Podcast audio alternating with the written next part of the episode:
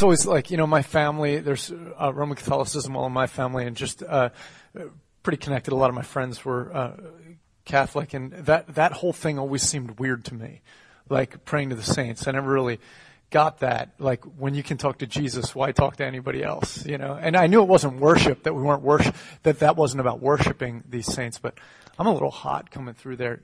Is that, you can just turn it down a little bit, probably. You guys hearing all that pop? All right, so anyway, I always wondered what that was about. So I would ask some of my friends or relatives, like, why do you pray to the saints?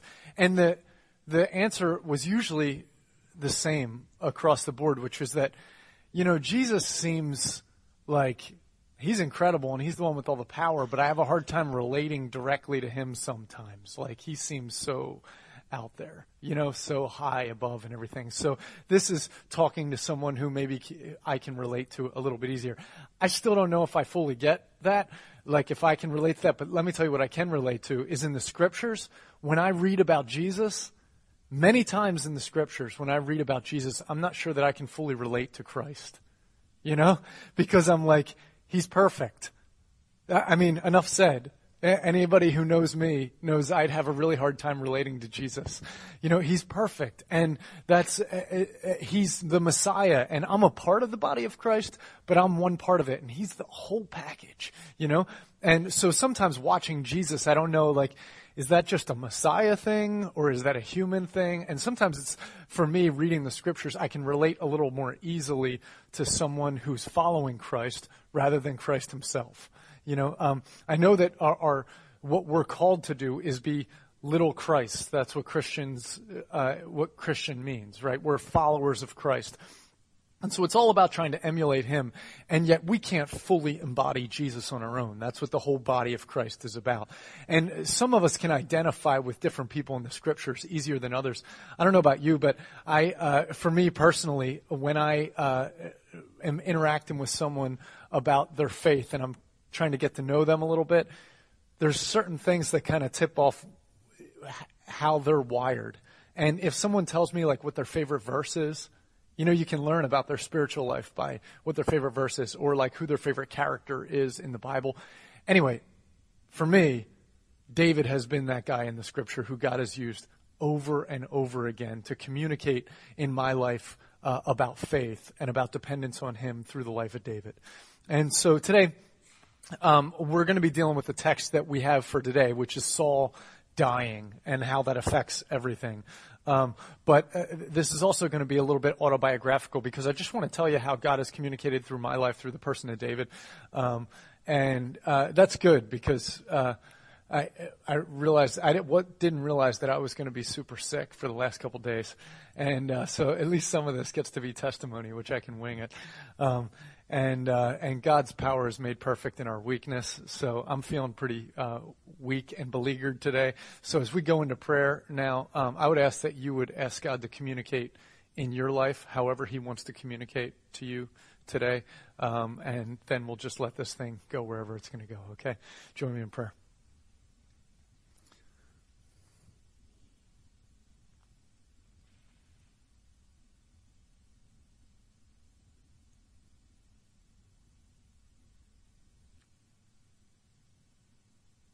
God, we ask for your truth to be spoken to us in your spirit today.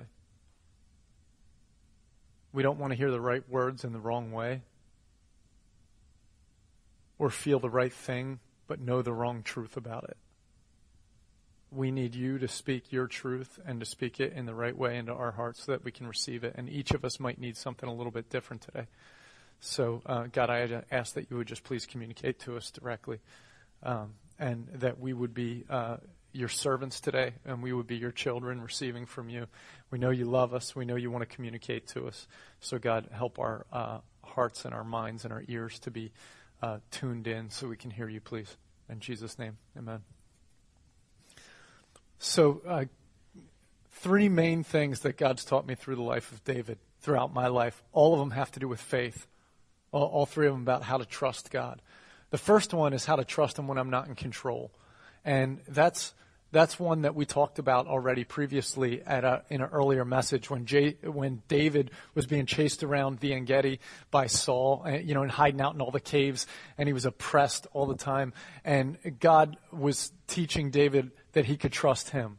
And he didn't have to trust Saul, and he didn't have to trust his own strength. He could trust God. And God has consistently taught me that message from the life of David, that when I'm in a situation I can't control, or I'm under authority that's really difficult to handle, or when I'm in a situation that I just don't know what to do with, instead of trying to take control and change those circumstances, submit to God, trust him, and allow him to be present. There was something that 2 Sundays ago, we had Orphan Sunday here, and I've heard a few of you mention something that Carl, if you remember, Carl and Kim Kramer came from North Point, and they shared their testimony about adoption. And one of the things that Carl said, I've heard a few of you remember that and bring it back up. And it was that he said, hey, man, there's tension in our lives, all of us, because we were asking how smooth the adoption went. And he said, there's so much tension in it. But he's like, I just want to urge you not to be too quick to resolve the tension in your life, because resolving tension doesn't get you closer to Christ. Knowing Christ in the midst of the tension, that's where we get to know him. And so just instead of trying to resolve tension in your life, just invite Christ into the tension with you and be present with him. And that's, I think, a lot of what God taught me in that first principle that he was teaching me through the life of David was like, when things aren't okay, when you're getting treated inappropriately, you can try to take control of this thing and make it the way it should be, or you can just trust God that he's in control and let him teach you what he needs to. That was lesson number 1, but we already talked about that early in the series. Lesson number 2 was this. It happened a long time ago. I won't tell you how long ago, when I just got out of college, and Josh and I were serving at Parker Ford Church, but not in this building, at the old building. And we weren't on staff, but we were teaching. Josh was teaching Sunday school, and I was leading worship, and we were in the process of teaching a class together at night for the district, actually. And it was the class was Old Testament survey, and we were at the time comparing the 3 kings of the unified kingdom of Israel, so Saul and David and Solomon. Yeah, that's his name. Saul, David, and Solomon. We were contrasting them that night. And I was personally at a spot in my life where I was very unhappy in life in general, extremely unhappy, actually. And, it was funny because I had so much given to me. I grew up in a great family, and I had the scriptures drilled into my head through my family and through the school that I went to, and then Bible college I went, and I was in the Word all the time personally. And yet somehow the Word of God, as true as it was and as much knowledge as I had of this Word, I was not at a place of joy. The fruit of the Spirit was not producing itself on that level in my life, and I was really kind of depressed, and I was still feeling empty inside. And I had asked the elders to have an anointing service for me and to pray over me that I would just, begin to be fulfilled by God and not be still empty. And so they did that, and that was in January or something. And this was a month or 2 later. And I remember the elders telling me, hey, just hang on after we pray for you and trust God. He's going to answer this prayer for you. And so Josh and I were studying for this class, and I was at Valley Forge Park. And I was studying by myself at this point, and I was in my old Bronco 2. I had one of these. Do you remember what a Bronco 2 looks like? Yeah, I had a maroon one, and it had a big gray thing down the side, big gray. I loved that ride. I had so much fun. It finally met its last days on an icy day in Moton, just south of Redding, on a telephone pole. Yeah. So anyway, I was, it was prior to that I was sitting in that car, and I was sitting at, Valley Forge Park studying, and I was reading the Psalms of David, and I was also reading Ecclesiastes. And I don't know who wrote Ecclesiastes, nobody does, but I'm convinced that, Solomon did. And I like to think that Solomon did, or if he didn't, that it was written in a way to describe how Solomon thought.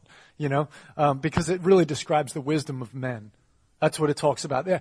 All the wisdom of man packed into one book. Ecclesiastes gives you about the best picture of human wisdom. And Ecclesiastes was the only book of the Bible that I could really stomach at that point. It was funny. I was identifying huge with the book of Ecclesiastes because I was so depressed, and that book is really kind of depressing. It says, everything is meaningless, and all that. And I really related to that. The whole black and white thing of the Bible of like, things are this or aren't that, or this is right and this is wrong. I didn't relate to that. I lived in a world of gray at the time, and Ecclesiastes seemed a whole lot more gray. And it was my favorite book. And I was reading that, and then I was reading David, and I was comparing and contrasting these two mentalities of David, who would be like, life was really brutal, and yet somehow at the end of his Psalms, it always resolved with great joy. And yet Solomon, there was something about him, okay? He was the wisest man to ever live to date. He had asked God for wisdom, and he was just brilliant. He had people coming from all over the world to see his works, to see what he had done, just to ask him questions and to learn from him. He had a really nice life and kingdom handed to him, and every time he touched something, it just worked out, And it was like Solomon had it all going. I mean, how many girls liked Solomon? Solomon just had, there was a whole bunch of things about Solomon's life that made it look charmed, and yet Solomon never seemed to be satisfied. And in that moment, in my truck there, I remember God kind of, the question coming into my mind saying, Tim, do you want to be like Solomon or like David? And I was like, well, I really relate to Solomon a whole lot more. I've had a lot of blessings the way he has. And God said, yeah, but like, look at the life of David. And as I looked deeper, I realized David was happy. He was just really happy. He had a lot of joy. And in the midst of very, very difficult situations in his life, he had a ton of joy. And even when life was terrible, he'd go and pour his heart out to God. And by the end of the time where he was pouring his heart out to God, he'd end up with joy again by the end of the psalm. And I just heard God asking me this question, Tim, do you want to be happy or not? And I was like, well, yeah, but like, I can't just make myself happy. How do you just make yourself happy? And then this is what I sensed God asking me to do, was to take my rear view mirror and to turn it back and look right into that. And I looked into that rear view mirror, and as I was looking into it, God said, look deep into your eyes, as far deep into you as you can. And I'm looking into it, and he says, what do you see? And I'm like, God, you know what I see. It's nasty in there. It is horrid in there. How can I ever be happy with myself? I mean, if I get other people to like me, it's all a sham anyway, because if they saw what was underneath, they wouldn't like it, And I remember so many of my relationships struggled because I had this insatiable need to be viewed a certain way in order to help me feel better about myself. But in this moment, God's saying, tell me what you think about yourself. And I'm telling him, and he said, Tim, you don't see what I see. When you look at yourself, you see this grimy, nasty sinner who you're always having to compensate for. But when I look at you, what I see is I see a saint. I see a son of the living God. And you have to choose today, right here and right now, whether you're going to believe me or whether you're going to believe you. Whether you're going to listen to the voice of the enemy constantly shaming you about your sin, or whether you're going to choose to listen to me and say you're a redeemed child of the living God. Choose today what you'll believe. The first thing that God taught me was about when I was in those circumstances that I couldn't control, trusting him that he'd be in control. The second thing that he taught me was that I'm not in control, and that what I think isn't right, and what I feel isn't right, that his ways are higher than my ways, and his thoughts are higher than my thoughts. And my job in faith is to feel according to what it is that he says. Not to feel according to what my circumstances say, not to feel according to what you think about me or what I think about me, but to read the Bible and hear what it is that God says is true, and to believe that with every ounce of my being, even though everything that I read or everything I watch or everything that anyone else says might be contrary to that. It might scream something different. I'm going to choose to take God's Bible, the truth of God's Word, and I'm going to believe it to the extent that it transforms the way I feel about myself and everyone else around me. See, the first thing he taught me was to submit, even though it seemed like I was submitting inappropriately because this was messed up. The second thing he told me was to believe, even though it didn't make sense to me, particularly to receive his love, to believe that I was loved, to believe that I was respected by God, to believe that he cared about me. And this is what David had in spades. You know, David in the Old Testament, he's the only person in the entire Old Testament who refers to his relationship with God as a father-son relationship. Until you get to the New Testament, no one gets the whole, that we were adopted as children of God. No one gets it except for David. He's the one person who gets it. And it seems like he got it from the time he was on the hills out there with the sheep, when his dad and his brother sent him out to the hills, and he's hanging out, and somehow, for some reason, he believes that God is good and his heart toward him is good. And David never seems to believe that it's because of his own righteousness that God thinks that he's awesome. He's just like, God created me. And where I mess up, God loves me. And when I'm afraid of a big bear or a big lion, it's okay. God's going to be with me, and I got to do what I got to do, you know? And David always just seemed to trust God that way. And God started to teach me that I needed to quit trying to find my legitimacy and my significance through all these other things in life, and I need to let it go and just trust that I was okay because God loved me. And that Solomon, man, I don't care how smart you are. I don't care how good you are at whatever you do. It never makes you happy in the end. And Solomon was never happy, and his life tanked. And no matter how much good stuff he did, the whole kingdom divided under Solomon's watch. You know? That's when it started to fall apart because he just couldn't be happy in God. He needed other things to make him happy. It wasn't enough. All right, so they're the first two things that God taught me. The last thing that the latest thing that he's been teaching me through the life of David is what our text really refers to a whole lot more today, okay? And that has to do with how we deal with when we are in control, the things that he has put under our control, the things that he's given us responsibility for, and how we have faith in the areas where we do have responsibility. Now, what happens is the text for today is 4.5 chapters of Scripture, okay? That's not going to work. That's a lot of, these are big chapters, so we're not going to be able to get through them. So what I want to do real quick here is just walk you through the story of what happens when Saul dies. And how this affects the life of David. And we'll touch on a few of them. We'll read a little bit. But at first, I'm just going to talk to you about the story. So 1 Samuel chapter 31 is the last chapter in 1 Samuel. And for good reason, that's when Saul dies, and then it takes over as David's kind of taken over. So this is the story of Saul, the death of Saul. Now, I'm not going to read this. If you want to go back and read this later on, you can read 1 Samuel 31. But this is what happens. The Philistines and the Israelites go to war. You know, every year they'd have it was like time for war. You know how like when football season comes around and it's time for football season? Back then it was like time for war. That's how they did it. All right, it's this time of the year, so we're going to go to war. So the kings would go to war, and now David had been, as you know, David had been chased by Saul all over the place. He had actually defected and gone to the Philistines and was hanging out with the Philistines at the time in order to stay away from Saul. But the Philistines were going to war with the Israelites, and Saul and his son Jonathan were at war with Israelites. The Israelites started getting beat in this battle, and Jonathan dies, Saul's son Jonathan dies, and then eventually all the Israelites are fleeing, and Saul sees that the Philistines are getting close, and he's scared to death, and so he turns to his armor bearer, and he asks his armor bearer to kill him. Saul was such a coward, man.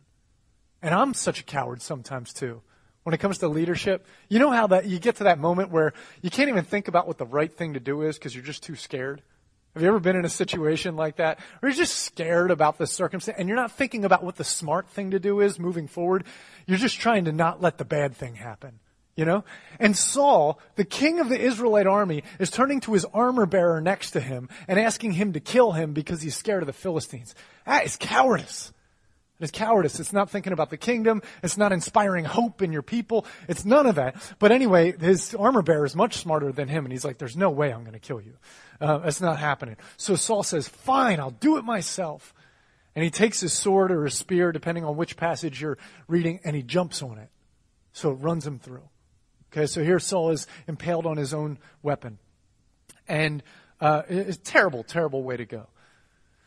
in that passage, in 1 Samuel 31, verse 10, after he's killed and after the battle's over, the Philistines find his body and they do all sorts of stuff with it. But verse 10, it says, they put his armor in the temple of Ashtoreth.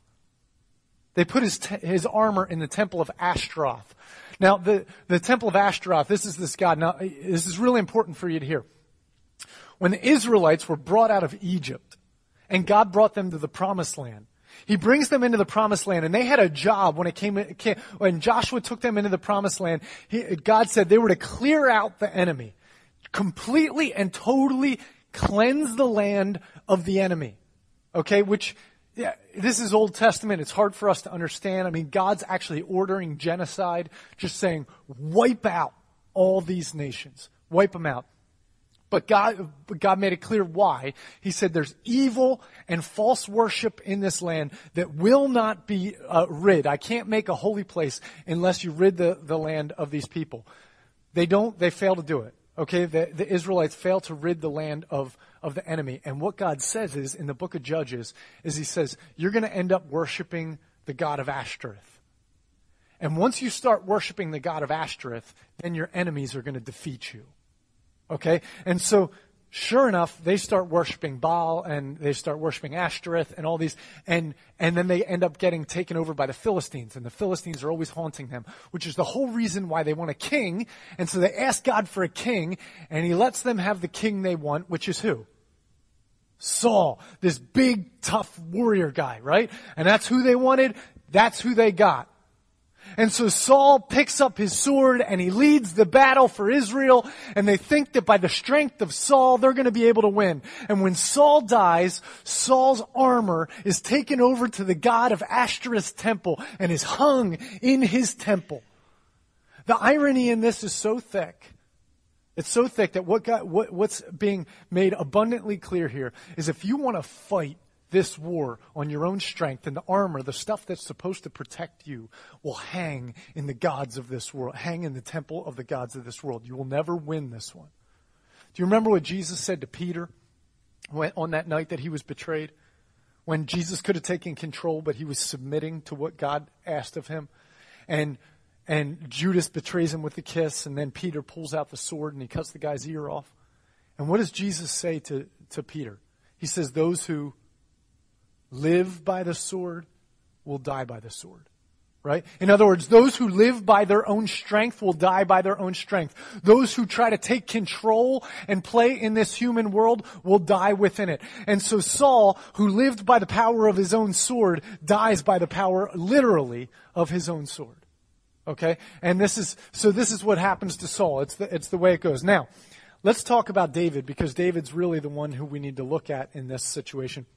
So if you turn to the next chapter, which is 2 Samuel chapter 1, verse 1 to 16.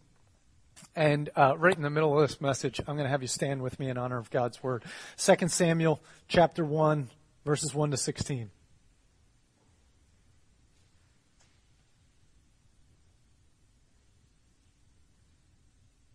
After the death of Saul, when David had returned from striking down the Amalekites, David remained 2 days in Ziklag.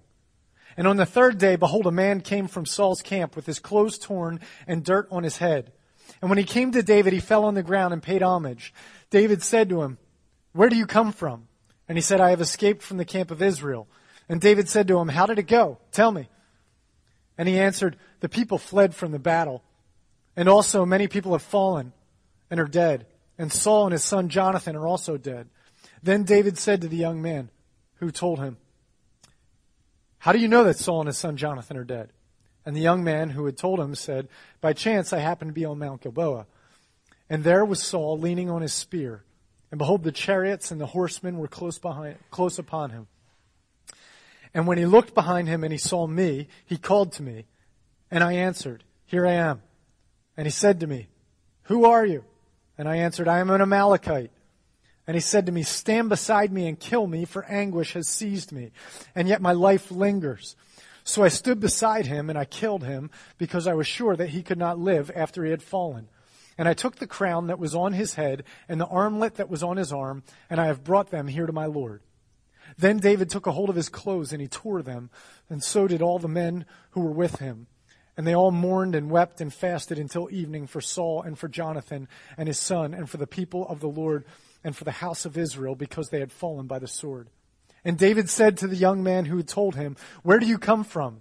And he answered, "I am a son of the sojourner, an Amalekite." And David said to him, "How is it you were not afraid to put out your hand to destroy the Lord's anointed?"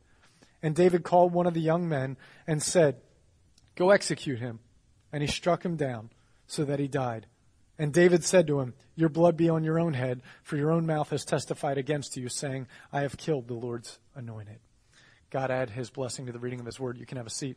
This text, this message today, it's kind of like rated R a little bit, because there's some real gore in this one. You know, it's amazing how the Bible contains this stuff. But what's happening in this moment is that David has just returned from raiding the Amalekites. And this is why. Four major things have happened in David's life, okay?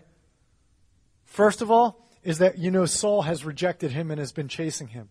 Secondly, Samuel, the prophet who anointed him to be king, has just died. So the one who was, like, knew his path, you know, his guide, he had just died. Third, the Philistine king who he had gone to make a contract with had now kind of rejected him too. He wouldn't let him go to battle with him because his commanders were afraid that David would switch in the middle of the army, because they were in the middle of the war, because they were fighting against the Israelite army. And so then he comes back to his camp with all his men. And when he gets back to his camp, it turns out that the Amalekites had come, and they had taken their women, and they had taken their kids, and they had taken all their possessions, and they burnt their city to the ground. So David had absolutely nothing left. So he takes his guys, and they run and get all the Amalekites, and they bust them up, and they get their ladies back, and they get their kids back, and they get their possessions back, and then they come back to Ziklag, and here they are, and their whole city's burnt down, and they're sitting around like, what do we do now? And then this guy comes up, and this guy's all a mess, and he says, what's going on? And the guy said, okay, well, Saul and Jonathan are dead. And at this moment, you know, this could go any number of ways. I mean, David is done being chased by the king. And David now, there's an opportunity for David to step in as king. It might be a resolution, like it's finally the fulfillment. But what does David do? I love how they mourned back then. He just grabs his clothes and he rips his clothes. Just picture that. That's such an awesome way of grieving. You know, you just want to rip something, you know? And he does, and he just rips his clothes. And he doesn't care at all about, you know, about like what's going to happen next or anything. He's in the moment, and he's grieving. I remember the first time I beat my brother in basketball. I thought it was going to be like the best day of my life. You know, my brother was 6 years older than me, and I was all about beating him in whatever I could. And I remember the first day that I beat him in a wrestling match. It's bad what I can actually remember about beating my brother. And, you know, every time that I beat him in anything, I always thought it was going to feel awesome. And in the end, it didn't really feel that good. It was anticlimactic. I was like, now what? Or like, I actually feel bad for my brother now, you know? Like, look at that look on his face. Man, that's sad. You know, David never seemed to have that when it came to Saul. Why wouldn't David, just for once, take great joy in the fact that Saul, this guy who had been oppressing him for so long, finally met his end? That's not how he rolled. He was not interested in bad things happening to Saul. He didn't take joy in it. There was nothing about that that made him happy. He rips his clothes and he mourns. What did David care about? What David cared about was the kingdom of God. And what he cared about was his people, the Israelites. And if they were getting hurt by the Philistines, and if his king was dying, it didn't matter how inappropriate his king had been, his heart was going to break. And what's amazing about David is this whole time that he had been chased all around the desert, he didn't let his heart grow hard. That his heart stayed soft. And when Saul dies, his heart breaks. And so David mourns. And what's more is that David realizes that this man who came and told him had just confessed to a capital offense. That this man said that he killed Saul. And so David has him killed. And at first it might be like, well, Why would David just have him killed? Is that like his own anger, or is that like his jealousy that like all this time I could have killed Saul and I didn't, and then you did it? But the reason was because he understood it was wrong. That's why. Have you ever thought that something was right because it seemed like it would be nice for a person, but then it ended up it wasn't right? Have you ever done something that was nice but it was wrong? I've done that lots of times, where I try to be nice to someone and I think that being nice is right. And that means that I'm God. And what I think is nice is what we determine as right. And this guy walks up next to Saul and Saul says, "Kill me." And he had to actually kill the king of Israel in order to be nice to the king of Israel. And David's like, you can't do that. You can't murder him and say that it's okay. And you came back with the crown and with the armlet, and you thought you were doing me a favor by making me king when you killed Saul. Being nice doesn't make it right. This is what makes it right. You know? The Word of God is what makes it right. There's only one person in the entire universe who can tell us what's right and what's wrong. Because the rest of us, we're all subjective. We all have our own opinions and our own feelings, and our minds are jaded and all this, and we're not objective. There's only one who can tell us what's right or wrong, and the only way we know whether we're right or wrong is by the Word of God. And so David has to actually kill this guy because that's what the punishment is for killing a king. And he doesn't do it out of vengeance. He doesn't do it because he's mad at him. He doesn't do it because he's trying to prove something. It's because that's what the law required. And why is that important? Well, it's important because that's what his job is going to be if he's going to be king, is to make sure he enforces the law. So this is what happens at this point. David, after Saul's gone, they get done grieving and all that, and David, he has this great ability now to actually go back to God and say, what's the next step? Have you ever been in a situation where things have been a certain way for so long that even if the circumstances change, you're kind of stuck in a pattern and you can't move forward with the change? Do you know what I'm talking about? I've been in situations where I'm used to, maybe when a kid gets out of school, they've been in school mode for so long that once they get out of into the work world, it's like, yeah, it takes a while for them to adjust. There's this great thing that happens with David where, you know, he actually, there's a moment where the game changes and he asks the Lord what he should do. In verse 2, David's so used to submitting that it's hard to think he has to go and take control of something. And so in chapter 2, verse 1, he said, after this, David inquired of the Lord, shall I go up into any of the cities of Judah? It's really important that we don't get stuck in old paradigms, you know? There's a moment where God wants us to jump up, where he wants us to bump up past what we've already been and what we've already learned. And sometimes I find people who just kind of get stuck in a paradigm, stuck in a spot with God, and they haven't been able to take the next step up. God, what do you have for me now? Like, that's been good. You taught me this. But what's next in my life? What's the next level? And for David, the circumstances changed here. And he asks God, should I go up to Judah? If he goes up to Judah, that means he's going home now. He's been running away from this place for forever. And he asks God, and God tells him to go up, and he tells him to go to Hebron. And once he gets to Hebron, a bunch of people anoint him king of Judah. Okay, and once he's king of Judah, it doesn't mean he's king over all of Israel, because there's this other guy, Ish-bosheth. And Ish-bosheth is the son of Saul. Okay, and Saul has a commander of his army, Abner. And Abner's a pretty cool guy. Abner, he's been warring for Saul for all these years, but now Abner goes and he does kind of what he's supposed to do. He gets Saul's son, Ish-bosheth, and he anoints him king. So now David is anointed king by the people in Hebron over Judah, but then the rest of Israel, there's this guy Ish-bosheth, Saul's son, who's king, and Abner's his commander. David has his own commander of his army, and his name's Joab. Okay, Joab and Abner are hardcore warriors. These two guys, both of them are fierce, fierce warriors. All right. So then God tells him, go up there. He becomes king. Ish-bosheth becomes king. And you think all of a sudden that David's it's all going to be easy and God's just going to establish his way. But listen to this.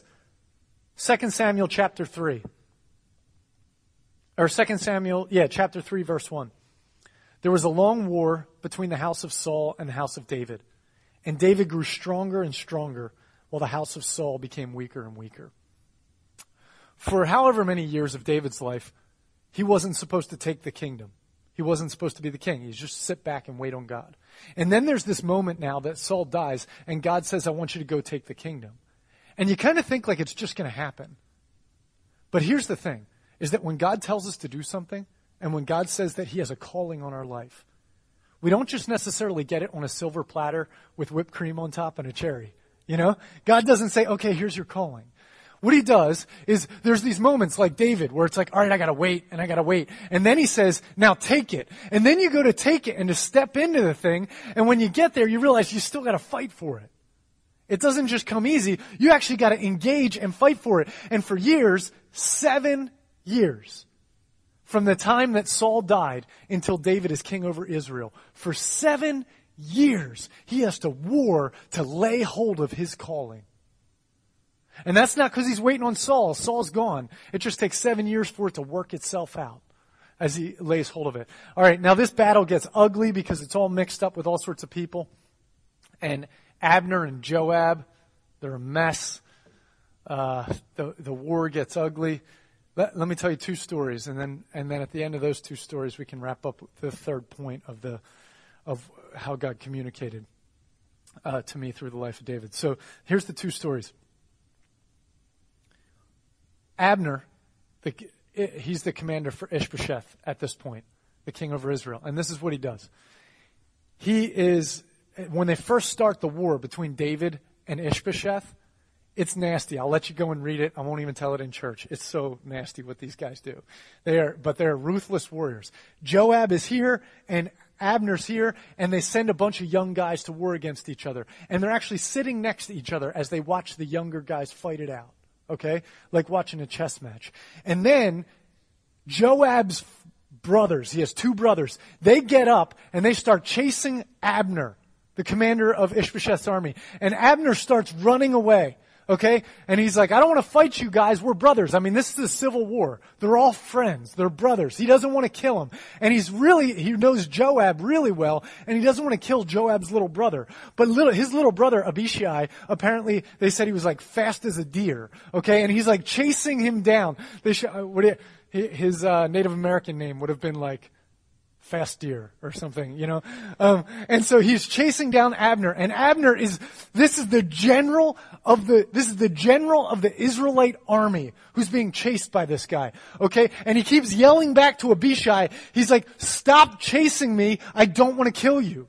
Stop chasing me. I don't want to kill you. Joab's going to be furious with me if I kill you, and I don't want there to be a breach between us. But Abishai won't let up, and he keeps chasing him. So finally, Abner stops dead in his tracks and takes a spear and puts it back like this, and he runs right through it. And Joab will never forgive Abner for it. And Abner was trying hard not to do anything. But see, what happens is it all gets messy. And we live in this messy world, and it all gets messy. And what ends up happening is that Abner eventually realizes this thing with Ish-bosheth isn't working out, and David is supposed to be the king. And so he decides to leave Ish-bosheth and come over to David, and he says, look, man, whatever they're doing in Ish-bosheth's camp is not honoring to the Lord, and God said that you're supposed to be the king, so I'm going to submit myself to you.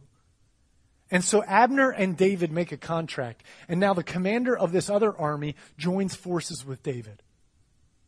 And so it should all be sealed, and things should be in good shape, except for the fact that Joab comes back from the battle, and he hears what just happened with Abner and David, that they made this pact, and he says, oh, okay, so we're on the same team now. Let's go have a meeting about it. And when they get into the corner, he takes out a knife and he kills the guy. And so he kills the commander of the Israelite army, all because he was still mad about what happened with his brother. And David gets furious. Absolutely furious. And why does David get furious? He gets furious because these guys are interested in control and in power, and they're interested in having things done their way more than they're interested in God being in control.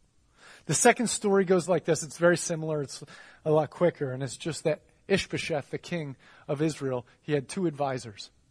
And those advisors realized what was going to happen, that David was going to take over. And so they decide that they're going to be heroes. And what they do is they wait till Ish-bosheth is sleeping, and they walk into his room, and they kill him in cold blood while he's sleeping. And then they come and tell David, hey, we won the war for you. You're the king over all of Israel now. We killed Ish-bosheth. Listen to what David's response is. This is in chapter 4. We made it through all 4.5 chapters. By the way, there it is. Chapter 4. Verse 9, halfway down through, and this is what David says to him. He says, as the Lord lives, who has redeemed my life out of every adversity. Notice what he says. Listen to that for a second. He says, God, who is alive, and he's the one who redeemed me out of adversity. It wasn't you guys who won the battle with Ish-bosheth for me. God is always the one who saves. He saved me from the lion and the bear. He saved me from Goliath. He saved me from Saul. You guys think that you're saving me from Ish-bosheth, but it's not true. And so then verse 10, when one told me, behold, Saul is dead, and thought he was bringing me good news, I seized him and killed him at Ziklag, which was the reward I gave him for his news. How much more then when wicked men have killed a righteous man in his own bed, shall I not now require the blood at your hand and destroy you from the earth? All right. Ugly, isn't it? Everything I'm reading today, it's like, oh man, this is the deal. Why is this important to read? What we realize when we watch the life of David is that when these Israelites came into the land, they never submitted to what God said. He told them to clear out the enemy, to rid the land of the darkness. And they never did. And since they didn't, they ended up worshiping false gods, and then they fall prey to the enemies of those false gods. Here's what you find in David. David realizes the Philistines aren't the only enemies. My friend Joab, the commander, there's enemy inside of him. That these guys over here who just killed Ish-bosheth in cold blood, the enemy exists inside of them. And what he realizes is if I'm going to clear out the enemy from our land, it doesn't start by killing a bunch of Philistines out there and telling everyone else out there what they're doing wrong. It starts with me looking in my own house and in my own camp and among my own commanders and understanding this, that the enemy that we war against is the enemy that whispers inside of our hearts. And this is what God communicated to me through the life of David. Not only that when we're not in control, that we submit and trust that he is. Not only that I need to view myself the way he views me, not the way I want to view myself. But third is in an area where we do have control, where we have responsibility. We invest every ounce of our being, every ounce of our energies, we invest into clearing out the enemy and bringing in the ark of the Lord.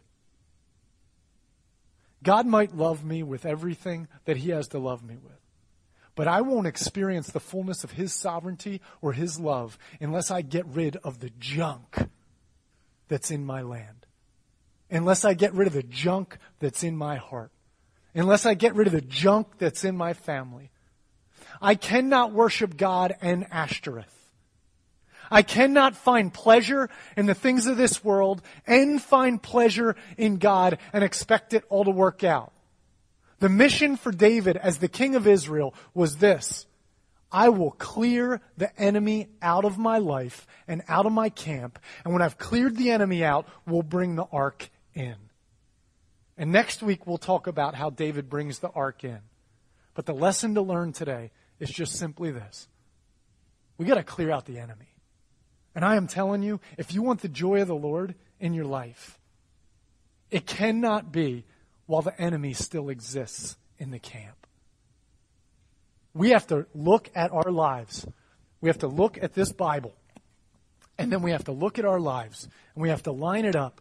And we have to say, I don't care if it's Joab. I don't care if it's myself. I don't care who it is. If there's something that's not lining up with this, then God doesn't have full control over my life right now. And therefore, I'm not experiencing the fullness of what he has. And I will ruthlessly eliminate sin from my life. And if I'm not willing to do that, then I'm not trusting God. And that's all there is to it. And I won't experience the fullness. I won't experience. It doesn't mean that God will love me less. He loves me regardless of whether I'm obedient or not. That's the beauty of his grace. But I won't experience him being Lord of my life, and I won't experience the fullness of what he has in his kingdom for me unless I will look at that thing and stare deep into it and say, I know I can trust you when I'm not in control. I know that you're going to love me no matter what. But now in the areas of my life where I do have control, I will trust you by making sure you are the God of my life and not me. And I don't care who says anything else. I'm trusting you by submitting to your word. It's that simple. It's gory, bloody truth. Let's pray.